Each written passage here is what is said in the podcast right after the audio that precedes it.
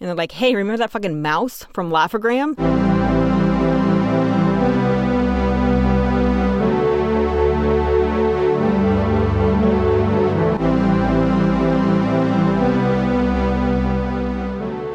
Hey, and welcome to Meet Your Heroes. I'm Elliot, And I'm Audrey. and this is the podcast where we ignore the very good conventional wisdom to never meet your heroes, and instead get to know what those people were really like. All their messy little bits. Every little bit. All of them. Sounds more inappropriate when you say it that way. Yeah, messy little bits. Anybody who's listening, that can be your new band name, There we go. album title. Just take that one for free. Yeah, Twitter handle. It's kind messy of little value bits. we provide on this podcast. it is. It's been a week and a half or two. It's been it's been several weeks since last month.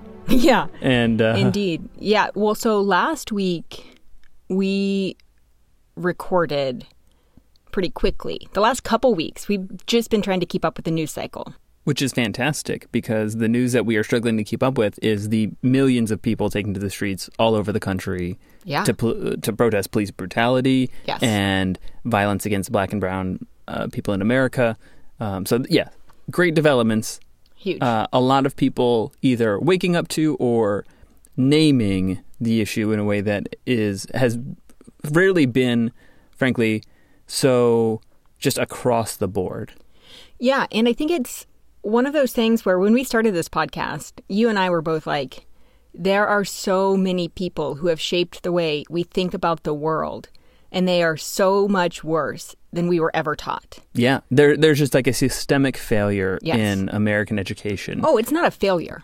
It is Well, sorry. very deliberate. Yes, okay. So it is a failure, it, intentional. It has failed us. Yes. It has failed the people, but it has supported the system. Yeah, right. It is much easier for people to be okay with a system like this if they are under the impression that it's like generally benign, Right. That it, right, that it just wasn't founded on a deep core of dehumanization Right. of this massive percent of the population. So yes, so we've been trying to keep up, but as we've started to see a broader conversation come out of these protests, Yes. and a broader reimagining, um, like for example, right, people not just protesting police brutality, but like the statues of slave owners coming down, of Christopher Columbus Hell being yeah. torn down. Yes, go back episode two, still one of my favorites. It is just still one of your favorites. You talk about it a lot. yeah, because honestly, it's that we've been sold this culture war component, right? Which is Right. like, oh, people are like trying to revise history and take Columbus out of it. And it's like, no, that motherfucker was locked up for being an insane, brutal, incompetent idiot Right. in the day. Like it is a whitewash. It is it not it is like the the quintessential whitewashing to even pretend like he was halfway like halfway not crazy. Right. Yeah, I saw a tweet this week. Oh, it really tickled me. That it was like um hypothetical person, you know, if you take down all the statues, how am I going to learn history? And the response was like, "Bro, you think Christopher Columbus discovered America? You already don't know history." right? Yes. it is not helping. Whatever it's doing, it is definitely not helping. nope. Um, So- but you are one of those very few people who actually stops and reads every single history, historic monument sign we ever come across. Yes. It shout, has been a point of contention where I'm like, let's get this show on the shout road. Shout out to Roman Mars, 99% invisible. Um, read the plaque. You Read got to the read plaque. the plaque. Yeah. Trying to keep up with this news cycle, these many news cycles, we have focused on a number of political figures for obvious reasons, right? Like those policies shape our world. Uh, policy change is the, one of the very best ways you can make the greatest amount of change for the largest number of people. And in not wanting to let our foot off the gas, thinking about the systems and structures and ideologies that have been pushed on us, but also wanting to expand the conversation beyond just the politics of it, uh, I selected a hero who undoubtedly has contributed to the implicit bias of tens of millions of Americans and was also explicitly quite terrible. Walt Disney. I like this one because feels like we could definitely be sued based on what we say here. we could be, except what I will say is there is absolutely nothing that I have uh, pulled this week that is an editorialization of anything that he said or did. We're gonna it's all from other articles. We've put it together. We've assembled this Yes. based on these sources. These are all things that are out there about Walt Disney. yes. So don't sue us, please. Right. Please don't. But also, his granddaughter is pretty down for the cause. So Oh, I feel like, yeah, I feel like she would really want people to know that there needs to be a greater representation of people and increased diversity in the number one media com- company in the world. Yeah. All right. Well, then let's get started. Cool. Walt Disney. You We're- hear his name. Yeah. What do you think? His name is literally synonymous with the largest entertainment company in the world, the one that is eating up all of the other stories. Disney now not only owns all the classic Disney and the streaming service and the theme parks and the movies and Pixar, which Steve Jobs started, right? And mm-hmm. all of the Star Wars stuff now and the Simpsons and the Marvel universe. Like, just basically, you know, 60%, 70% of Americans' fond childhood characters. Sure. So that's the company. What about the man? About the man, Hmm. What do you know about Walt Disney, the person? animator, kicked it off with Mickey Mouse and liked to walk around the theme parks. I know there was a little bit of like a the what we call the cleanup crew that like trying to clean up his image. Yes. I know a little bit about that, but just a tiny bit. Okay. Cool. Well, let's go back to the beginning. Born December 15th, 1901. At this point, I feel like you should know what zodiac sign December 15th is, Wait, but I December feel like you probably don't. Wait, so we're saying December 15th, which means this is time for Audrey's astrology corner. So, what sign is this? I have- Sagittarius. okay, I would never have guessed that. Okay, did you even know that was a, a sign? It sounds familiar. Yeah, because we've done multiple heroes who Okay. were Sagittariuses.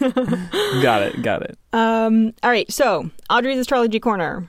Sagittarius, born on December 15th, extremely friendly and funny. They like attention. They take control of audiences and they make them their own.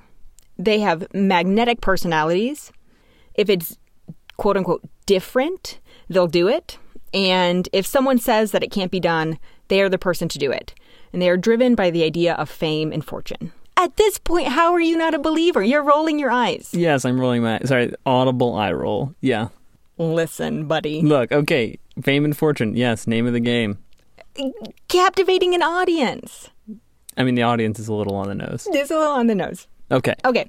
Anyway, born in Chicago, he's the fourth of five children. He has four, he has three older brothers and a younger sister. When he's four, the family moved to a small town in Missouri, and then at the age of 11, they moved to Kansas City. He has a pretty normal childhood, although some biographers talk about the fact that he had like an emotionally distant father and, you know, lacked attention from either parent. But That's yeah. it's like the turn of the century. You got five kids. Deal with it. Well, yeah. Lucky you're not on a farm. yeah, you are lucky you're not on a farm. Exactly. So, normal child- childhood, got a paper route, got shitty grades, Okay, interesting. uh, fell asleep in class a lot, having to wake up at 4.30 to deliver papers. That usual sort of like middling student we feature on here. They're like Not- Alexander Graham Bell, Gandhi, Lenin, Unremarkable in school. unremarkable in school.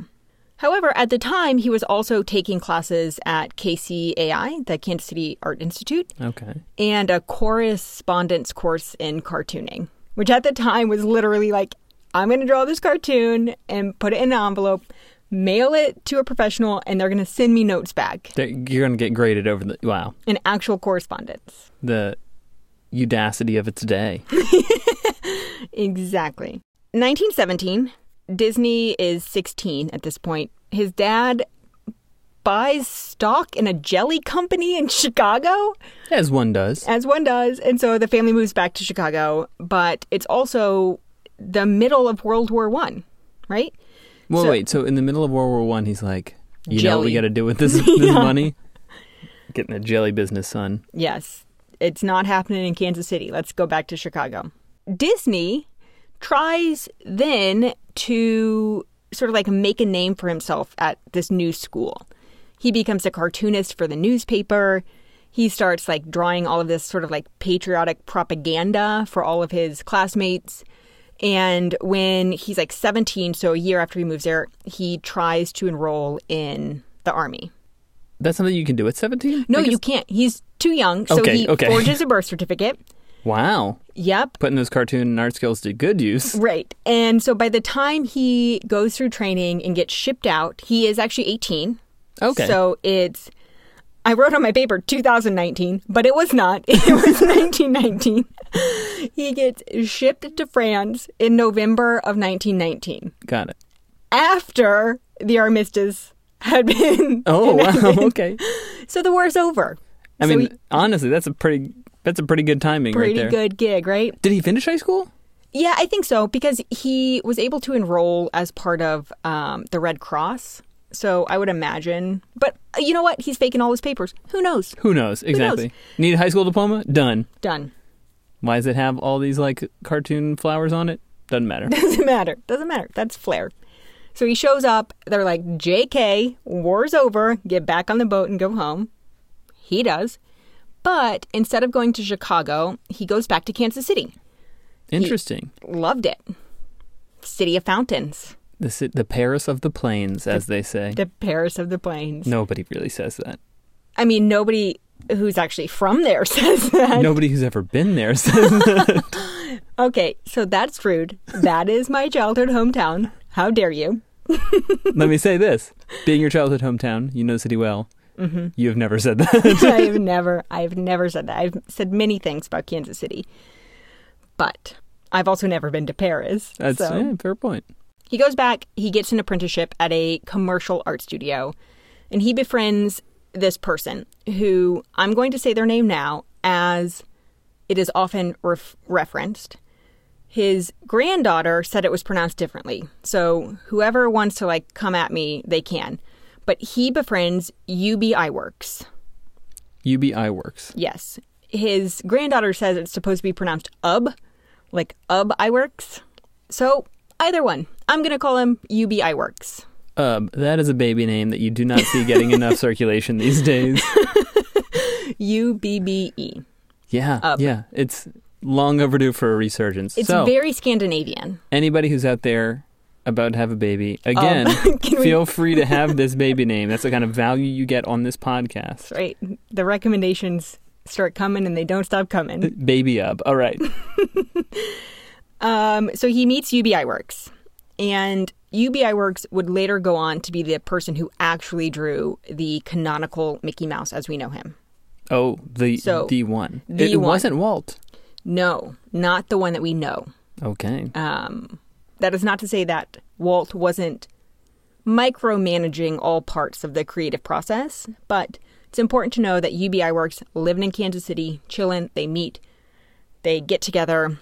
It's at this point 1920. Okay. So Walt is only 19. He's been to France for a hot minute, got sent back. He's, lived a life. He's lived a life. I mean, in the day, right? If you were potentially going off to war, if you were having a life expectancy of like 45 years, you just got to get that living in while you can. joins the Kansas City Film Ad Company, where he and Iwerks. This is after they've done this apprenticeship. The other company they were at, it like closes down. Not enough money. How do you spell Iwerks? I W E R K S. Oh, there's no X in there. Okay. No, Iwerks. Um, it, it's not a fucking tech company from Palo Alto. I mean, it no, there's no like a this. company. like they make fucking bionic glasses or something. Yeah. Animation company that's looking for a name. Could we suggest Honestly, iWorks? this is the kind of value you get from this podcast.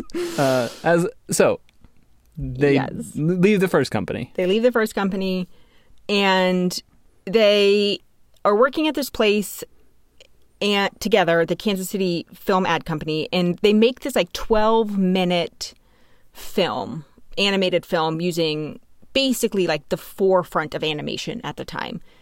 It's not animation like we think of it now, but it was just like, whoa, blowing people's minds. And it's this place called the Laugh-O-Gram Studio. And at the Laugh-O-Gram Studio, Walt Disney left some food out on his desk, befriended a mouse. Wait, it was an actual mouse that came up to his desk because he was just being sl- sloppy. That's a story he tells. Yeah, I don't believe that. listen, buddy, I didn't do any further digging into that, Okay. but he's at Laugh-O-Gram chilling with this mouse. 1923, studio goes bankrupt. Oh wow, that that fast. Okay. Yes, it is hard living on the front lines of animation in Kansas City Yes. in the 1920s. Notorious mean streets of animators in Kansas City. Right. He sells all his belongings, buys a one way ticket to California. Mm. That's where his brother Roy, one of his brothers, is um, convalescing tuberculosis. Wait, okay, so if my memory serves me correctly, convalescing is history speak for just laying around sick with a disease we can't cure yet. Is that correct? Yeah, Okay, just chilling, trying to recover from Just it. yeah. That um, when you had tuberculosis, go someplace warm and Yeah. sunny. That was That's the best bet. that's the best you could do. The Well, best it- what they got. And it also makes sense because you know what they say: if you can't make it in Kansas, you can always go to your backup in California. That's That's the one. mhm. So he heads to Hollywood. Um, he is doing some odd jobs here and there, working, animating. New York City is really where like the animation hotspot is at the time. But he goes to Hollywood. He's like, listen, why not here? In 1924, he gets Iwerks to move to Hollywood, and he's like, "There's a lot of opportunity." wait. Iwerks like they were bankrupt, but is he bringing equipment and stuff, or is he trying to bring? Yeah, Disney had nothing, so then he goes to work at another studio. Got it. Oh, and he's trying to restart up iWork. Oh, Iwerks is the guy, not the studio. That's right. It's not the tech startup. It is actually. There is no tech startup. Iwerks. He is bringing UB Iwerks from Kansas City. He's like, Baby Ub, as we call them. baby up, meet me out here, gives Iwerks to go.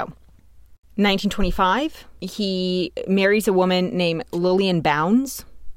Uh, apparently, they had a relatively happy marriage. He was pretty moody throughout it. There's like stories of him having a hard day at the office and coming home and spending like hours in the evening playing with a toy train set and just like ignoring his wife and children. Oh wait, a toy train set. Is like pick your poison. I'll I mean, it's not like they had video games. Yeah, It had like a real tunnel and everything. right? Hey, I guess I guess so. I guess that's like the the equivalent of like just kicking it on Xbox Live is Yes. playing with the toy trains in the basement. Coming home, thinking, playing with toy trains. Uh, one of his biographers notes that he was always telling people that he was quote unquote henpecked. So, hen, henpecked? yeah, I feel like that's Like, like, a nagging wife? Is that like what that? pussy whipped, okay, got it, got it, got it. Yes. but henpecked. You wouldn't know anything about that. No, but please, What? What? No whatever way. you say. After he gets married, he's got Iwerks out there. He sets up Disney Brothers Studio, which would eventually become just like Disney Studios. Is Uh, he is he is his brother well and they're like doing this together now? They're doing this together. So he sets it up with Roy. And then for about three years, they're sort of like animating stories that already existed for other people for their distribution. So they're an animation studio, but they're not necessarily like creating original content and like distributing it. Got it. Animating Right. other people's stories. Okay. Yes. 1928, he's like, this is boring. I want to create my own animated series and I want to find distributors for it. So he and Iwerks put their heads together and they're like, hey, remember that fucking mouse from Laugh-O-Gram? Let's make a series about this mouse. Let's call him Mortimer. Yeah, that's the classic. that's the thought. Yeah, and his his wife, who was henpecking him, was like, "That sounds too pompous. Why don't you call it Mickey?" And so Disney was like, "Okay, Mickey Mouse." 1928, Mickey Mouse debuts in this short called Steamboat Willie. hmm This is where things start to pick up in terms of less than ideal Walt Disney. Okay, because so far he's just a guy who's like a little bit weird with his train set, but Mhm. otherwise Yes. just giving it a go, drawn cartoons. Yes. So there are, and I'm only saying this as an opportunity to clarify disinformation that has been spread. There are quote unquote conflicting takes on the origins and the symbolism of Mickey Mouse's appearance. There has, as of recent, within the last decade, been a Facebook post that was shared widely that depicted the traditional I don't want to say traditional, the image of uh, a minstrelly character called a jigaboo. And it's side by side with Mickey Mouse. And they're like, look, this was the inspiration for Mickey Mouse. And it's a piece of art by a contemporary artist named Michael Ray Charles, and it's from 1994. Oh, so there was it was like a backdating, trying to like it was art that was illustrating a connection there, but people were Yes. reading it as the other way around. Yes. So Mickey Mouse, the actual character, was inspired by many component, components of blackface minstrelsy. Do you know anything about this? Do I I know what uh minstrel show is? Yes. Yes, it is. It is a type of entertainment that was popular with white audiences back, you know, 100, 150 years ago. Yep. And it is basically a blackface caricature. So it is a form of entertainment that uh, was popularized in the 1830s and 40s, and it was white people who put on blackface makeup, performed skits and music and bits in which they lampooned and very specifically tried to make black people appear like cartoonish and lazy and unintelligent. Playing all of their negative stereotypes of black people to the extreme for laughs. It was one of the primary mediums for a lot of people who didn't interact with black people routinely for them to like understand black culture. And let me be very clear, it was not black culture. No, it, It- was it was wilding out white people. Yes, it was wildly offensive takes uh, that white people capitalized on and profited from. Despite the misleading Facebook meme about the specific image, the the nugget of truth is true.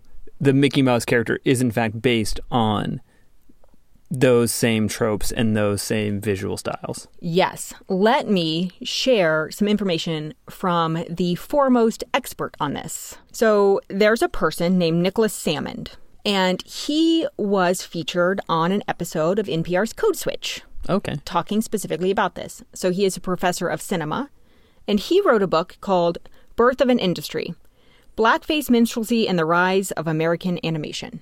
So, he knows what he's talking about. Yeah, seems Right? like it. Right person to talk to. In an NPR interview last year, uh, Sammond talked about the conventions of blackface in minstrel shows in the creation of and many of Mickey Mouse's original animations. Blackface minstrelsy was one of the first uh, theatrical forms that was distinctly American. This is a sort of show that doesn't really exist anywhere else in the world and didn't. But Mickey Mouse shows up in 1928. Steamboat Willie, he's playing some music. The song that he was playing, and this is all from Nicholas Sammond's interview in NPR. Like, I just want to give credit to the fact that he is the expert. I did not make this observation. Yes. The song that he's playing, we now call Turkey in the Straw. But at the time, it was called something very different. It was a song from a minstrel show, and the original title is Old Zip Coon. Oh, yikes. So it's not at all Turkey in the Straw. Not at all. Wait, and that was what it was called at the time when Walt Disney chose to make that Mickey Mouse's entrance into the world. As far as I know, Yeah. I don't. I don't actually know when the the title changed, but uh, the way that Sammond talks about it, it's like anybody listening to it who had any understanding, basically, you know, if you're not a child, if you're an adult at the time, you would have heard it and fully understood the implications. Yikes. This, can- is, this is a song associated with minstrel shows. Yes. And so uh, Sammond continued. He talked about how, like, Mickey's facial characteristics and the gloves he wears, the way he acts, his bodily plasticity, and his ability to, quote, take punishment are all parts of the markers of the of the minstrel that are or had kind of been established by the time he came on the scene. Wait, so literally the cartoonish violence that Mickey takes is actually tied back to the minstrel shows, which is also then depicted people taking violence comedically, Yes. which is part of like the normalization of violence against black bodies Yes. in America. Yes. I am I am not going to look at Mickey Mouse the same next time. No, it's it's horrible. It and it was deliberate. Yeah, that's Like, the crazy cannot- part. It is it is undeniable that even if it wasn't like I'm going to portray Mickey as a black character, I am going to portray him as a white character portraying the very worst of what those white people could conjure up to tell the story of black lives. It's bad. I hope Goofy's a little bit more innocent. Didn't make it to Goofy, but we're going to talk about. Donald Duck soon. uh, well, and Goofy honestly has a lot of things in common with Mickey in that front. Okay, Yes. man, we're just sparing nobody. All right, let's keep going. Let's go. So, like I said, by the time Mickey makes his debut, vaudeville performances and minstrel shows were like on their way out. And uh, experts of this at the time talk about how blackface, even though the like medium for it is gone, the vaudeville and minstrel shows, it now has a new audience in animation, and that it's still like a concept in the zeitgeist. The next generation. Yes. Ugh. Heard about the movie Dumbo? Yes, I have. Know about it? Uh, they just did a remake, live action. They did. So Dumbo premieres 15 years after Mickey. So Mickey's 1928, Dumbo comes around 1941. Do you remember any of the music from the movie? No. I can't watch it personally. The number one song from this movie is performed by a group of black crows who perform minstrelsque songs, and the lead singer is named Jim Crow. Wait, serious? The crow's name is actually Jim? Jim Crow. I take it Walt Disney was not super into subtlety. It's not, if he was, he wasn't very good at it. Yeah, it. it wasn't very good. Maybe he's trying, but wow, Yeah, Jim the- Crow. The crows don't actually have a name in the movie, but on the script, it's like Jim Crow sings, and then they talk. Then it's like the lines for the, That's fucking crow. bonkers. The worst. Let's go back still to the late 1920s, 1930s. Disney is animating. His studio is becoming increasingly successful. People are eating this Jim Crow cartoons up. Not quite there yet, but they're loving the Minstrel Mickey. the minstrel Mickey. Got it. Mhm. 1933, when we talk about Disney, we're talking about like the Disney studios at this point. But what I want to make very, very clear is that Walt Disney was hyper involved in every single part of Disney Studios. It wasn't like these movies got published and he was like, oh, my bad, I didn't review that. He's like in create, like he's producing, he's in content meetings, he's He's not a he's a hands-off showrunner basically. Yeah, he, he is running this. Yes. Got it. He releases a short film called The Three Little Pigs, one of the very first animations that gets put out into theaters in color. I think I've seen this one. You would have seen this one. This is one of the most popular Disney films. You would not have seen the version that he released in 1933. Hugely successful at the time, also really anti Semitic. Oh shit! Wait, 1933, yeah. not a great time to be pushing. There's never a good time for Right, that's true. yeah. Let's rephrase that. but but quite a terrible moment to be an animation studio that is gaining in popularity to be pushing anti-Semitic sentiments. Yeah, I would not have put Walt Disney Studios down on the side of anti-Semitic propaganda right before World War II. Right. So this movie, like I said, is like very popular at the time, and uh, it isn't until 1948 that someone at the studio is like, "Whoopsie daisy." Uh, we just went through World War II, and turns out we were on the wrong side of history. Yikes. so we need to edit this movie. Before, there was a scene that featured the big bad wolf as a derogatorily, derogatorily, is that the word? As a caricature of. A caricature of a Jewish peddler.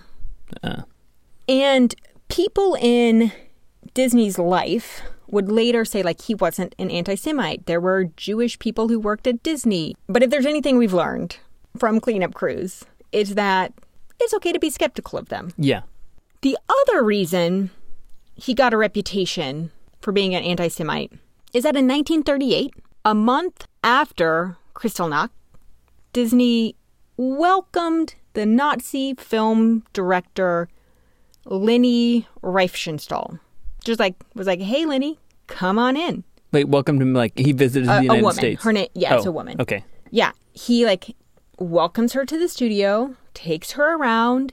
Kristallnacht being the night when the Nazis went through the Germany. I don't know if it was across country or just in Munich, and basically like went and broke the windows of all of the Jewish-owned businesses, like Mm-hmm. Yes. smashed them in. Yes. Um, Crystal Night, like gla- Night of Glass, right? Because they Yes. just smashed all the glass on the wind front. So there was already like violence against the Jewish people, like Yes. explicitly. It was not threats. It was not like discrimination. It was like starting to actually conduct violence. And then after that, Disney's like, oh, yeah, come take a tour. Yeah, hey Hitler, do you have any filmmakers that you would like to come see this animation studio? And it wasn't just like a German, it was a it was an explicitly Nazi it filmmaker. was this woman has been described as Hitler's quote pet filmmaker. Yikes. Like she is the one who documented the war from the Nazi perspective.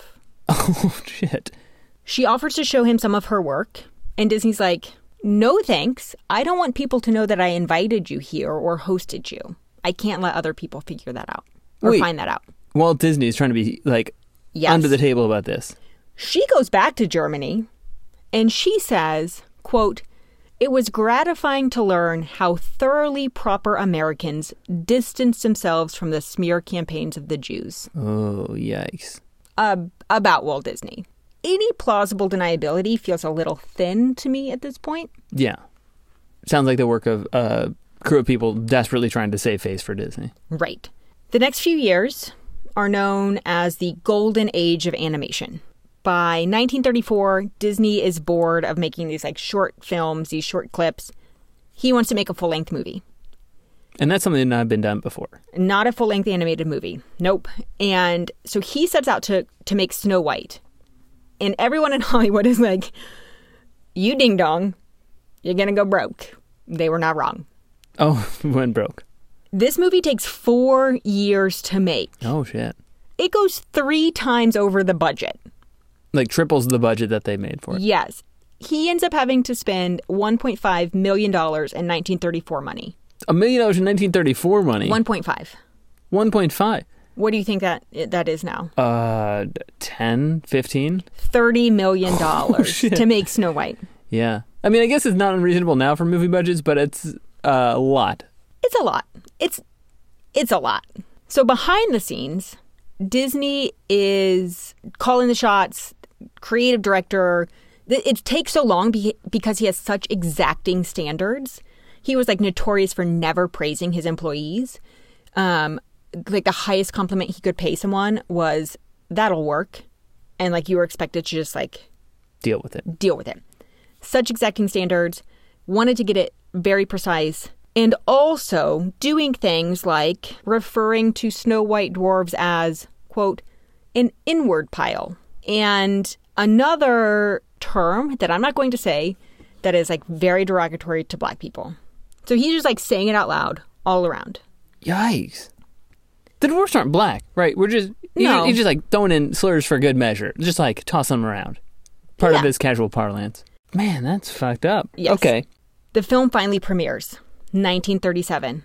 Huge hit, makes a bunch of money. Studio's like, phew, make some money we're not back. gonna we're not gonna go broke. They made four million dollars. Oh, oh, and they spent a million and a half. So yes, So Disney is like, this is it. This is my ticket. We're gonna make full length feature films, and that's it. Fuck these shorts. triple your money. Triple your money.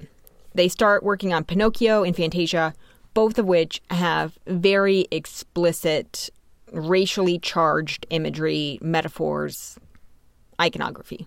Wait. Not going to dig into those. Okay, If you want to watch them, it's it's mostly about like black servitude to white characters. interesting. He spends a ton of money. You know, when they're finally released, it's 1939, 1940. It costs so much to make these movies, and it takes so long that between one hit and then the next movie being released, Disney is essentially bankrupt. Every time, just Every all the chips into the next movie. Every time. Yes. They are these two movies are not a hit like Snow White was. Ooh. It's the brink of World War II. People do not have exposable income. Nobody in Europe is like chilling at the theater. No, Right? no, So there's not like global distribution of this movie. He does not like this. Yeah, I'd be pretty pissed too. This is a moment in which Disney becomes particularly cruel. So apparently he was controlling, he would humiliate them, total Steve Jobs style, Yeah. in front of everyone, including his brother. Like at one point, his brother came to a meeting and was like, "Hey, Fantasia, the animation looks great, but these movie or this music is a bit outdated. How about we update it?" And Disney is like, "Get the fuck out of this meeting, and why don't you quote, go back down and keep the books? Get your ass out of here. Get yeah. your ass out of here." 1940 company is barely hanging on. They offer their first IPO. They're like, hey, we need some public money. Let's put some of this company out there for the public to buy. A lot of folks don't have a ton of disposable income, Yeah, it turns out. It's not the- Terrible time for an IPO. not the gangbusters they hope for. And so what they start doing is cutting salaries. They have no money, they're not getting it from the public. At this point, it's too late. In addition to the fact that they're not going to get money fast enough, everyone at Disney is tired of his shit. So they uh, elect a couple of the higher ups in the company to go to Walt Disney and say, like, hey, we demand a union. And instead of being like, it must be very hard to be an employee at Disney during this very financially difficult time, but you are on the forefront. Let's rally around being sort of like a leader who mobilizes around this vision that he knows they can accomplish once there's more funds. If we've heard anything about him, that does not sound like his style. No. No. Like my man's Henry Ford, he brings in the armed guards. Oh shit. He fires all the organizers. He further cuts everybody's salary. And Just out of spite. out of spite. More and then, pay cuts. And then he like closes the coffee shop and he's like, fuck you guys, you can't have coffee. No fucking coffee. No coffee. The beatings will continue until morale improves. he also gives this sort of like notorious speech that I'm not going to read because it's long, but the the summary of it is, "Hey, if you're not progressing and making enough money in this company, it's because you're bad at your job. It's not my problem." In conclusion, fuck you. In conclusion, gives this big speech to all 1,200 of his employees in a studio. Twelve hundred. There's a lot of employees. Got It's a it. lot now. Yes. Okay. It's a big company. They, I, don't know how far four million dollars in 1939 goes, but I bet very far. Get you twelve hundred employees. is what it gets you. 1,200 employees. Gives a speech afterward to like demonstrate force. He fires 16 employees on the spot. And then when 200 of the other employees, even without a union, strike, he fires a bunch of them also. And this is like right in the middle of making Dumbo. So there's like a big movie on the line. So what Disney does is petty as hell. Instead of trying to understand his employees more, what he does is he draws caricatures of all of the union organizers and puts them in Dumbo as these sort of like antagonistic clowns. He also physically attacks one of them oh, while they're Okay. The clown cartoons were just a gesture, but he also is gonna fucking beat up on them. Yes, he had to be like pulled off from like attacking the lead organizer. That's that's the image of Walt Disney that I want to see school children walk away with. Right. The union busting bastard bows. who's just like yeah throwing bows at, at the union organizers, who are just like please pay us more money. Eventually, there's some like mediation and a union is recognized, but not before half of the animators leave or are fired. So there's like 500 some odd number that leave. Later, Disney would further retaliate against these employees that he fired or left by testifying to the House Un-American Activities Committee. This this guy goes in front of the committee against against the workers who are quitting. just like Reagan, Yeah. just like John Wayne. And J. Edgar Hoover's there in the background. Man, we, just a lot does. of the, these shitty people. This is like a, it's like a convention of It's a- shittiness. It's a convention of shittiness. He goes there and he's like, "Hey, uh, it's communism." yeah, of course. He's like, "Communism is why there was like a strike. Communism is why." He's like, you want to know what was communism? They had a fucking coffee shop in the office. Took that shit away. Right. Yes. All 500 of these people, communists, get some blacklisted. Wow. All that's insane. Just like ruin people's careers over this. Wild. He's such a petty little bitch. Oh man. So petty. So it's 1941 at this point. Dumbo successful. They recover financially. Turns out people are really in when Disney makes racist shit. Yeah. I mean, that's like the key to the American uh, consumer. There you go. racism. Racism. Now we're actually like in the thick of World War II. Disney is like it is a poor time to invest all three million or whatever I made from Dumbo into the next feature film. So he then negotiates contracts with the US government to make short propaganda clips. There you go. Donald Duck comes from one of these contracts. Wait, Donald Duck did not exist before the U.S. propaganda films. No, he was a character designed to encourage people to purchase war bonds. Wow. Right? Okay. So throughout the like early 40s, that's what they're doing. by 45, the war ends, these contracts dry up, and Disney is like, I, I guess we're going back to making feature films.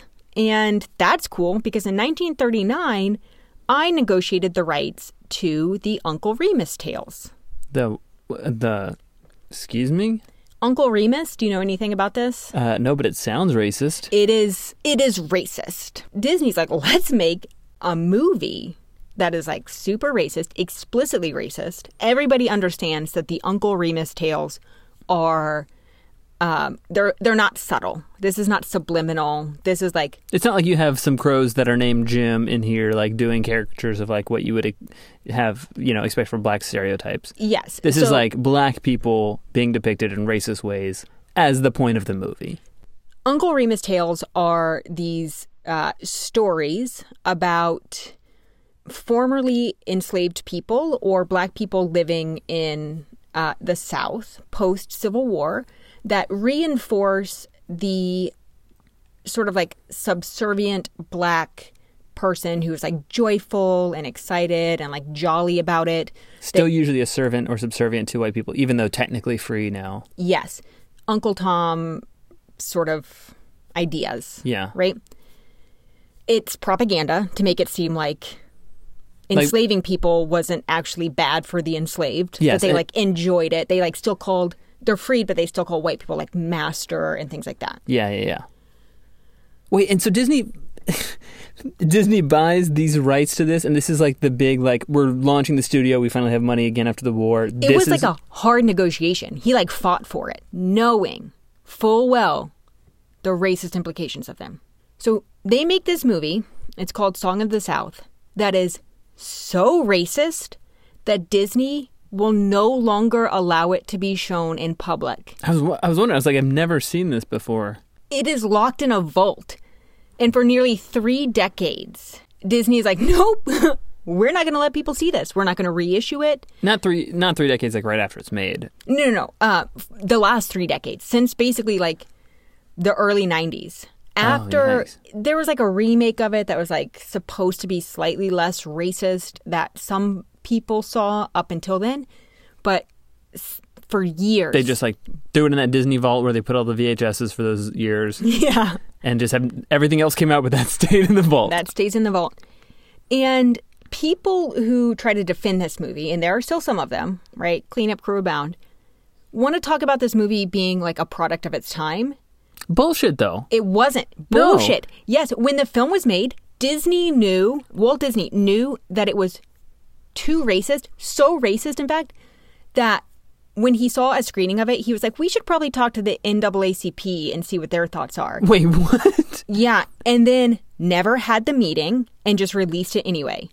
Yeah, and this is not like, oh, it's depicting current events. This is like painting this like, you know, patina of nostalgia when you're like post World War II. It's almost like, 1950. yeah, right. You're in the fucking 50s at this point. Like yes. Disney himself knew it was too racist and uh, didn't let it stop him. didn't let it stop him. In fact, the song, like the song from this movie that is most famous, is still probably basically like Disney, the concept of Disney's theme song, uh, Zip-a-Dee-Doo-Dah. Oh, no way. Zip-a-Dee-Doo-Dah is from this this movie? It is, and it is still currently played when you're on the Splash Mountain rides. oh, what? So are images from this movie. Wait, Splash Mountain? Yes.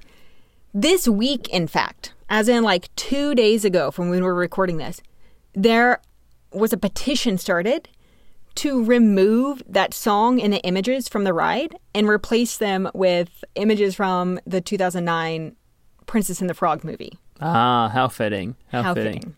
Even though this movie is not allowed to be seen, this sort of like institutionalization of this post Civil War nostalgia, like, oh, everybody's happy, this is fine. I've just like Racism permeated is this cool. Disney lore. Yeah. Disney wow. lore. Yes.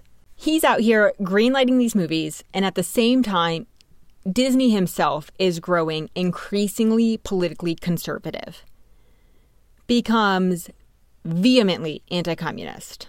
And he testified in front of the House Un-American Activities.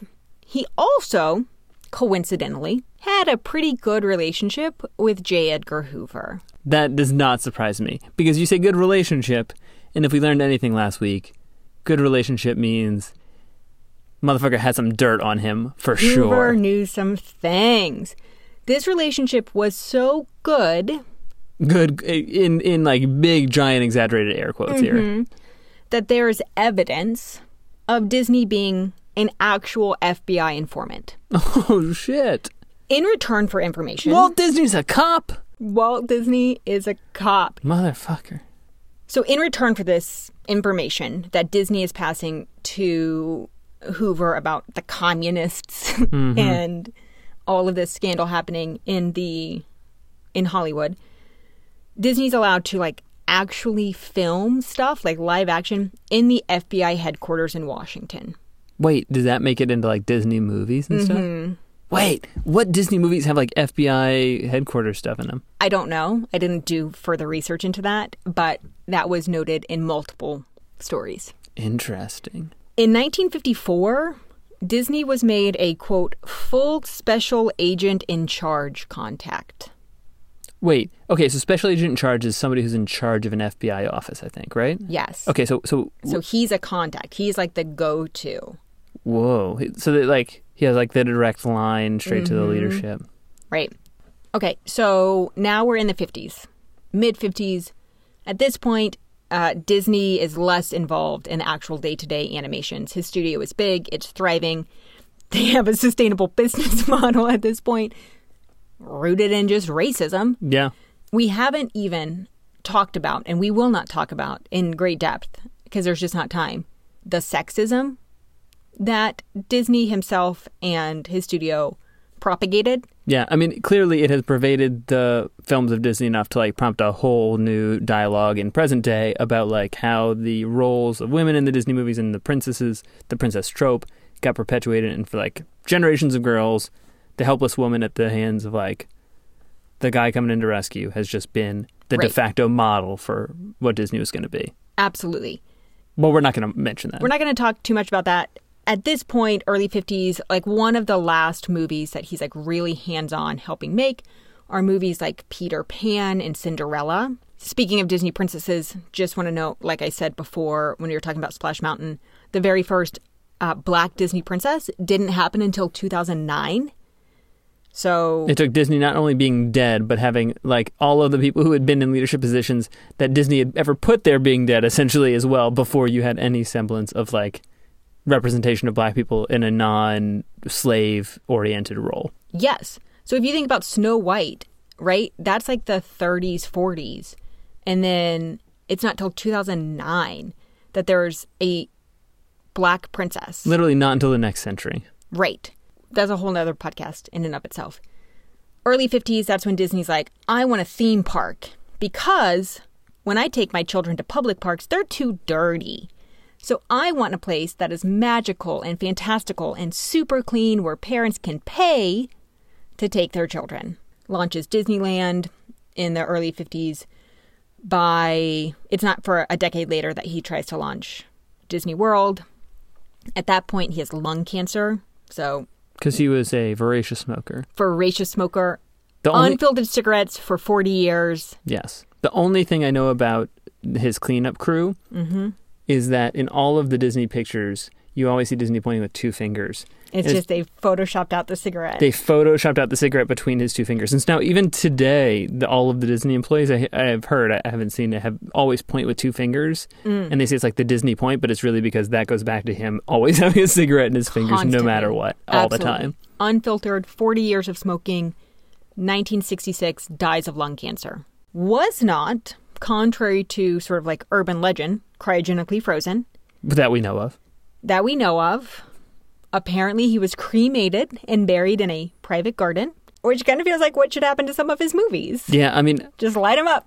or or just have them become much more closely associated with the Disney brand and all of the work Yeah. that Disney's done to like try to distance itself from its roots in catering to Yes. the racist states of America. Yes, and I would say in recent decades, the last two decades in particular, there have been deliberate and explicit efforts by Disney to be the Disney, the company, to be more representative, to employ more people of color, in especially in leadership positions. Yeah, now that Disney him, Walt Disney himself is dead, there's other people now who are taking the reins and like trying to shape this to whatever ends they can. Like, Right, but to the extent that Disney as an institution has the opportunity to make amends by saying like, "Hey, we're sorry we contributed to this narrative about black people, people of color and women." They probably should in this moment, not just like right now like in this moment Black Lives Matter, but as an organization, we recognize the success of our company is rooted in oppression and we're going to do better. Just like anybody from Disney could say that, should say that. We should send them this episode. there we go. Yeah. So, all that is to say, Walt Disney, not my hero.